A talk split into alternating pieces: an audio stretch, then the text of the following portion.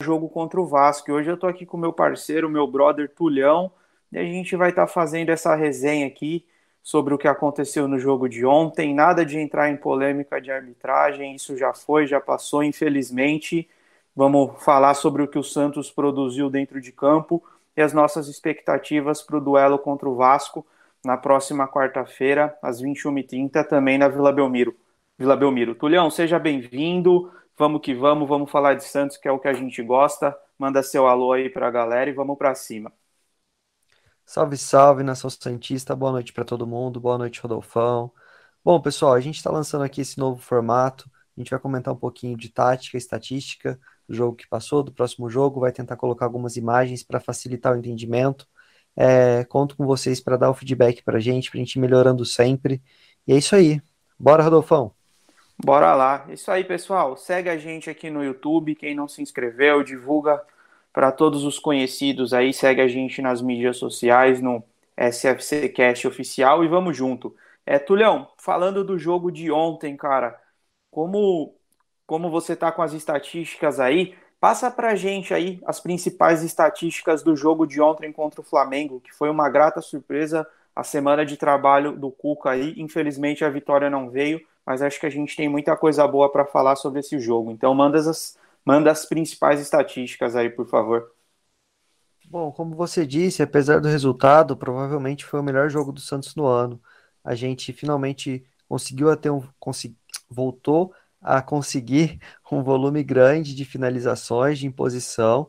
O Santos ontem conseguiu 22 finalizações, que é um número bem elevado. É, destaco aqui que nas primeiras rodadas do Brasileirão, somando os jogos, o Santos mal chegou a 30 finalizações, então 22 só em uma partida é um número bem é, relevante. Além disso, é a qualidade das finalizações que foi bem interessante.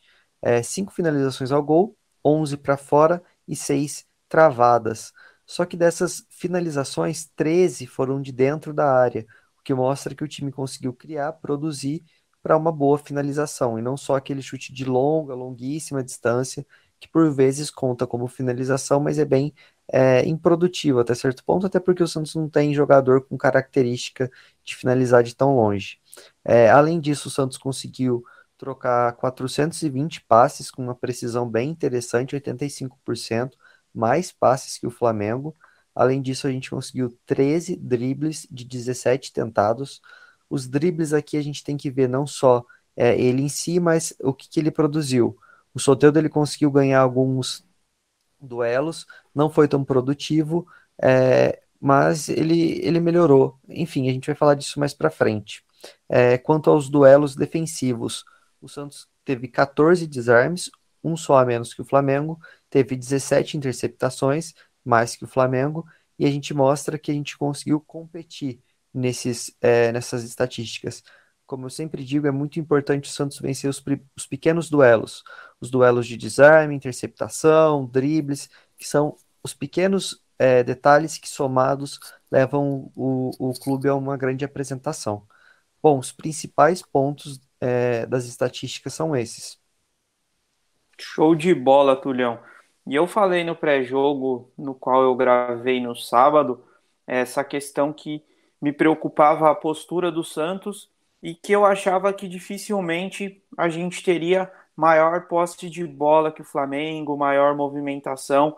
Falei que até não era algo que o Cuca faz com frequência e tenha esse gosto por isso. Claro que a gente não vai ter 20, 30% de posse de bola, por exemplo, como foi contra o Inter ali em alguns momentos, aqueles 30 e poucos por cento, o Atlético também, mas o Cuca não teria, por exemplo, a, a intenção, a questão de ter 70, 80% de posse de bola, como era feito no trabalho do São Paulo. Porém, uma grata surpresa isso, a gente ter mais posse de bola que o Flamengo, a gente ganhar vários duelos aí, como você disse, e eu vindo aqui hoje nesse vídeo gravar, dou meus parabéns ao Cuca e sua comissão, fizeram um grande trabalho, porque o Flamengo, desde o ano passado, é o time que domina as, as estatísticas nesse sentido de posse de bola. Era assim com o Jorge Jesus, só perdeu para posse de bola no jogo dos 4 a 0 com o time do Sampaoli, e esse ano o time do Jorge Jesus perdia em posse de bola para o Independente Del Valle do Miguel Angel, foi o que foi citado ontem na transmissão do Premier. E ontem vem o Cuca e pega aí o time do, do Domi e coloca os caras na roda, né? Infelizmente a gente teve erros individuais, a gente vai estar tá falando disso, mas uma grata surpresa é um, um, trabalho muito bom do Cuca nesses cinco dias aí que ele teve para preparar a equipe e preparando a equipe de uma forma que eles sabem jogar, se sentem bem, que deu muito resultado. Minha maior preocupação, Tulhão, nesse jogo era a questão do meio-campo funcionar. Já entro nessa pergunta para você para a gente fazer essa resenha. Como você viu o funcionamento, o andamento do meio do campo do Santos ontem, é com Jobson, Pituca e Sanches? Qual sua análise perante a isso? Bom, para mim, a disputa Jobson-Alisson continua em aberto e, como eu venho sempre dizendo, é um cobertor curto. O que um oferece, o outro não consegue oferecer, e o contrário também é verdade. A posição ali de primeiro volante, cabeça de área, ela está indefinida. A gente até brincou aqui antes do programa que tinha que ter uma fusão entre o Alisson e o Jobson, seria o ideal. Infelizmente não é possível e o Cuca vai ter que resolver esse problema. O Pituca melhorou ao meu ver, bastante é, com o Cuca em relação ao que era com o Gesualdo. É, mais para frente a gente vai colocar aqui o mapa de calor dele. Vocês vão notar que ele percorreu todo o campo, é, caiu mais pela esquerda, mas a intensidade que o Pituca consegue trazer e é o forte do futebol dele é nessa posição. O Sanches ainda precisa melhorar a gente nota ali algum, um pouquinho mais ajudando na saída de bola, o que é importante porque ele consegue, se ele estiver bem, ligar rapidamente os pontas, mas ele precisa melhorar mais. E o Jobson é tudo que a gente já falou ontem. Excelente saída de bola, mas às vezes parece que ele desliga uma chavinha ali e falha na saída de forma grotesca e sempre gera muito perigo. Então é como eu disse, um cobertor curto entre Jobson e Alisson. É, concordo com tudo, viu, Tulhão? Nossa primeira chance ontem no jogo é uma jogada muito interessante, porque ontem a gente viu, isso foi clássico no jogo. Luan Pérez para o lado esquerdo, Veríssimo aberto pela direita, Jobson ali no centro. Santos vai trabalhando um pouquinho a bola ali. Quando o Jobson pega a bola um pouquinho à frente da nossa defesa, ele já faz um lançamento para o Marinho, que sai no mano a mano ali com o Felipe, ele dá aquela batida e o Diego Alves espalma, aí o Soteudo chega para dividir, a defesa do Flamengo afasta. E na nossa chance ali, na chance, na nossa chance não, né, no gol que nós fizemos, na chance que a gente criou, é uma jogada muito legal, porque ela sai do pé do Jobson, ela ela vai para o Soteudo nesse mesmo estilo de lançamento. Soteudo recebe a bola ali na lateral, os, os nossos pontas né, jogaram bem abertos ontem com essa chance de drible. Aí ele não consegue criar nenhuma jogada, ele retorna para o Jobson. O Jobson distribui a bola bem rápido para o Pituca, e aí que entra algo interessante.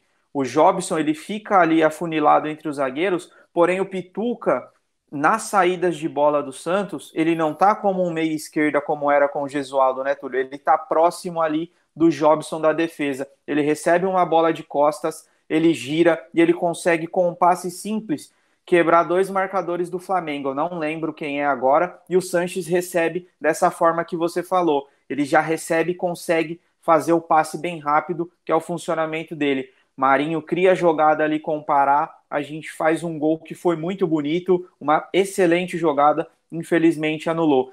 Então, entra muito disso do que você falou, essa movimentação do Pituca, e na minha percepção, quando o Jobson faz o simples, quando ele é objetivo, a gente cria uma situação. Ele distribui a bola para o Pituca, Pituca consegue sair da nossa, do nosso campo ali como um primeiro volante mesmo, como a gente quer ele, e o Sanches sendo bem objetivo. Foi uma grande jogada para mim essa do gol. Uma pena ter sido anulado, lembrando muito as nossas transições do ano passado, né, Tulhão? Exatamente. Inclusive, Rodolfo, se você me permite, vou chamar o nosso editor, senhor Rod Maruca, para colocar na tela é o mapa de calor do Jobson. Boa. É, a gente consegue, a gente consegue observar exatamente o que o Rodolfo falou ali, ó, na frente da área. Você vai ver uma mancha vermelha. Lembrando que onde está mais vermelho é onde o jogador teve mais participação durante a partida. E você nota que ele cai um pouquinho para a direita ali, ajudando o Santos, o Marinho, que é o lado mais forte do Santos ele tem um pouquinho mais espalhado pelo campo de participação, que é a parte que ele está defendendo, ele vai é, variando ali entre a direita e a esquerda. Já na sequência, se me permite, para ficar bem completo, a gente já pode falar sobre o Pituca, que é exatamente ver, isso. Tulhão. Se vocês olharem, o Pituca tem um excelente mapa de calor, a gente consegue notar que ele teve bastante intensidade no jogo, caindo bastante pela esquerda, até para compensar é, como o Jobs e o, e o, o Sanches caem pela direita para poder dar uma sustentação no ataque para o Pituca e para o Felipe, para o Soteldo e para o Felipe Jonathan. E como o Rodolfo disse, ali pela esquerda é a área, na parte defensiva, intermediária defensiva, é a parte que o Pituca é, trabalha bastante, é, tanto defendendo quanto ajudando na saída. É, Sim, Rodolfo, eu achei muito bom isso. Comentar o mapa de calor do Carlos Sanches para a gente matar o meio de campo? Vamos lá, Tulhão, manda ver. Então, o Sanches, a gente nota uma intensidade bem mais baixa. E é, esse é o ponto que a gente tem batido na tecla. É um jogador de 36 anos que está voltando de uma pandemia, então a parte física pesa bastante. Se vocês observarem, ele não chega nem a ter é, um pontinho vermelho no mapa. Bem é, ali no escanteio, bem pouquinho, mas também que não é algo para o jogo. Provavelmente ele passou ali alguns minutos batendo escanteio, por isso ficou assim.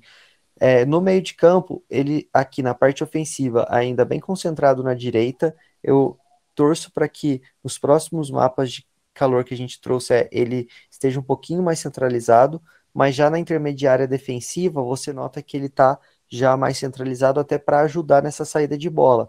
O Pituca e o Jobson conseguindo acionar rapidamente o Carlos Sanches, ele consegue distribuir para os pontas, que é sempre a nossa melhor jogada ofensiva.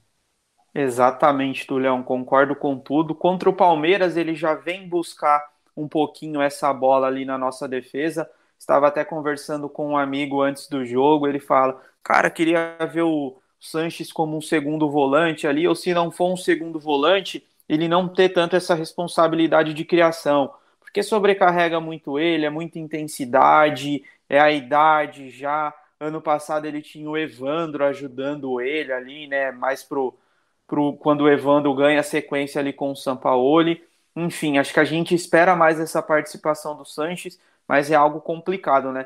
Falando do meio aí, Tulhão, acho que é um quebra-cabeça grande para o Cuca mesmo. Como você disse, a questão do Jobson, Alisson e Pituca ali é algo que está em aberto, principalmente acho que Jobson e Alisson é onde o Cuca vai ter que definir. Acho que se o Jobson for mais objetivo, dá para a gente fazer um bom jogo. Foi assim ontem.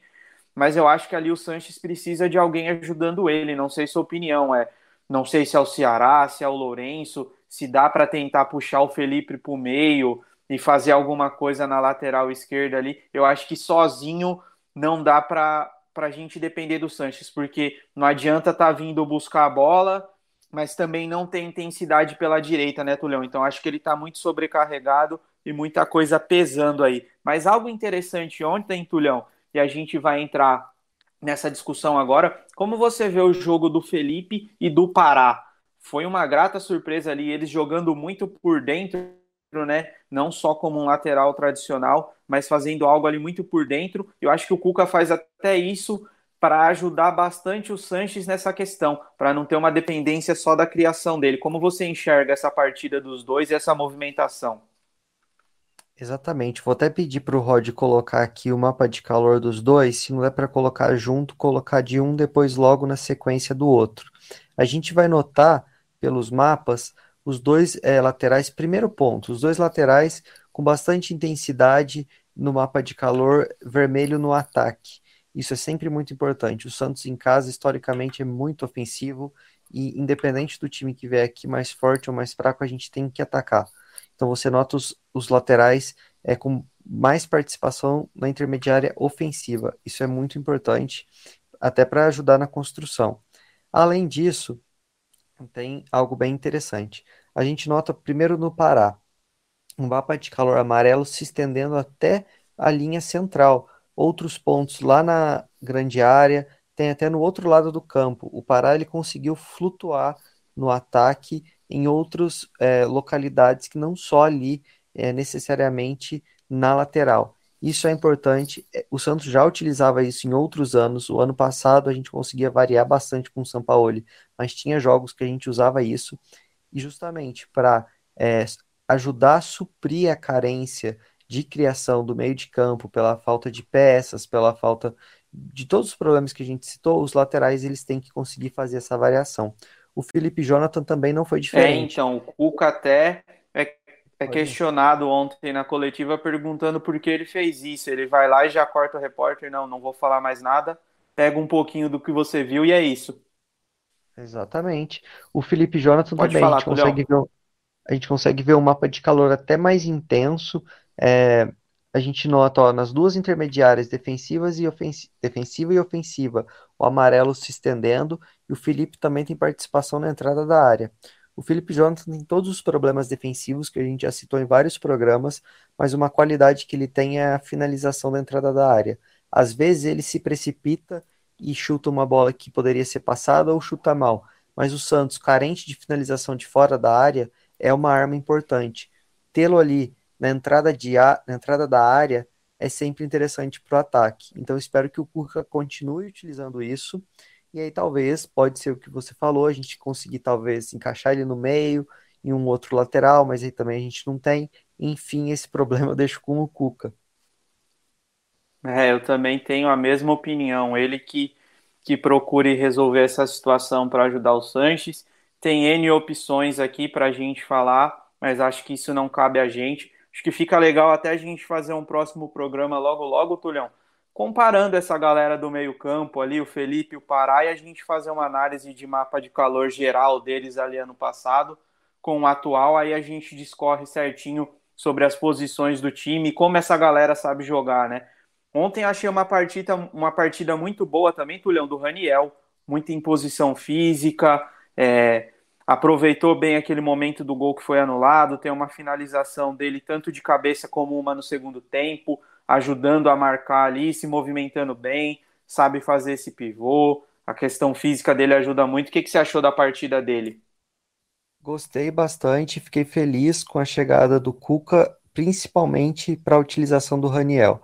O Gesualdo vinha utilizando ele como um ponto esquerda, pouquíssimos minutos de, de nove, até do outro lado do campo ele já fez algumas participações, mas é, a gente já comentou aqui várias vezes. A principal característica dele é de 9, esse 9 com mobilidade, mas ao mesmo tempo com certa imposição física. Ele ganhou boas disputas, finalizou, então eu acho que ele merece, merece a sequência. Não é necessariamente uma crítica ao Caio Jorge, como o Rodolfo falou ontem. É um menino, vai aprender, talvez entrando no segundo tempo consiga evoluir, pegar outro time mais desgastado mas o Raniel, nesse momento, é bem importante que ele tenha uma sequência, principalmente nessa posição. Também acho, concordo disso. Agora, para a gente ir mais para uma, uma resenha final aí, acho que João Paulo não tem nem o que a gente falar, né? Para mim, ganha a posição do Vladimir. Eu acho que Cuca tem esse critério bem definido com ele da justiça, que eles iriam brigar ali treino a treino, mas acho que o João Paulo vive um grande momento, um goleiro que aparenta ser muito seguro, nessa questão da saída de bola, né, de ele crescer ali no atacante, ele não cair antes, ele ter essas tomadas de decisão, depois você pode falar dele. Sobre a nossa zaga, ontem acho que a gente deu uma nota ali 4,5, 5, não me recordo. Eu acho que teve alguns momentos que o Veríssimo saiu muito para dar o bote, né? E quando você marca alto, necessariamente você não precisa ficar dando esse bote, principalmente com um time que mesmo não vivendo um bom momento ali taticamente, tem jogadores que individualmente têm a qualidade para quebrar a marcação com passe, com drible, enfim. Sua análise aí rápida sobre, sobre a questão do, do nosso goleiro João Paulo e dos nossos zagueiros. Para mim, o João Paulo se destaca, a dupla de zaga ali tem uma qualidade, em alguns momentos a gente até sofre, né, defensivamente ali, citando Pará e Felipe, a gente tem um erro grotesco ali do Felipe. Peço para você falar isso também, perdão, não falei antes. Mas é isso, sua análise ali defensivamente de uma forma geral. Bom, defensivamente, Felipe Jonathan continua com graves falhas, principalmente falhas individuais. Eu não sei até que ponto isso é um problema defensivo dele ou é falta de confiança. Ele vem tendo erros em sequência. O Cuca precisa tentar resolver isso, até porque a gente não tem outra opção. É, quanto ao João Paulo, hoje é o titular merecidamente. O Vanderlei vinha fazendo partidas inseguras, parecia até um pouquinho fora de forma, um pouco lento em algumas jogadas. João Paulo entrou, entrou bem, merece ficar. Caso ele venha a oscilar, o Cuca vai ter que resolver. Quanto aos zagueiros, eu acho que eles se, é, tiveram uma certa exposição saindo da área é, por erro deles. Algumas bolas, principalmente o Veríssimo, ele poderia ter sido um pouco mais cauteloso e guardado a posição, mas eu também entendo que o Jobson não traz a segurança é, na cabeça de área que o Alisson traz. Por vezes o Jobson, se ele é vencido em um duelo, ele não consegue se recuperar, dar a volta no, no jogador que está com a bola e voltar à marcação, ele é um pouco lento nessa questão da recuperação, então isso às vezes expõe um pouco a zaga. Como eu disse, o Santos hoje, o maior problema é esse, é lidar com um Alisson que é pouquíssimo criativo, ou um Jobson que ajuda bastante na saída de bola quando não dá um erro, mas também tem uma baixíssima intensidade defensiva. Outro problema para o Cuca. É, bem, bem isso mesmo, cara. Uma situação complicada. A gente sabe que o Felipe tinha suas falhas ali, é, seus déficits né, de aprendizagem. É um garoto novo ainda, mas a gente não sabe se está pilhado, se está inseguro, como você mesmo disse, né? Mais uma tomada de decisão errada ontem. Acho que quando a coisa está difícil, né? Seja o mais simples possível, joga a bola para a área, a gente não vai questionar isso, o cara está pressionado, chuta para a lateral, ou olha o jogo e tenta começar com o cara que está mais próximo a você. Acho que não dá para inventar em alguns momentos. Ontem acho que até achei legal umas imposições que o, que o Luan e o Veríssimo fizeram à frente, principalmente no primeiro tempo, os dois não, minto, Luan, uma no primeiro tempo, uma saída de bola que ele faz legal ali, ele tem essa qualidade básica para sair jogando. Veríssimo, uma no segundo tempo. Aí depois erraram alguns passes, mas acho que é isso, né, Tulhão? A gente encerrando esse debate do Flamengo aí, foi uma semana positiva, acho que de trabalho para o Cuca. Agora a gente tem dois jogos, um em casa agora contra o Vasco na quarta, que a gente vai entrar numa resenha, depois o Ceará lá em Fortaleza. São duas guerras aí que dentro da nossa tabela a gente tem que pontuar. O ideal é os seis pontos, mas eu vejo um time evoluindo. Acho que dentro das condições de elenco que a gente tem, Cuca se mostra disposto a tentar variações, é, ajudar Sanches, aproveitar as qualidades dos jogadores. Acho que coisa que o professor Gesualdo não vinha fazendo, né? Queria inventar muita coisa, mudar muita coisa, e não, o Cuca acho que está entendendo mais ou menos qual é desse elenco, e eu acho que agora a gente vai dar uma engrenada, mesmo tendo uma tabela meio, meio difícil.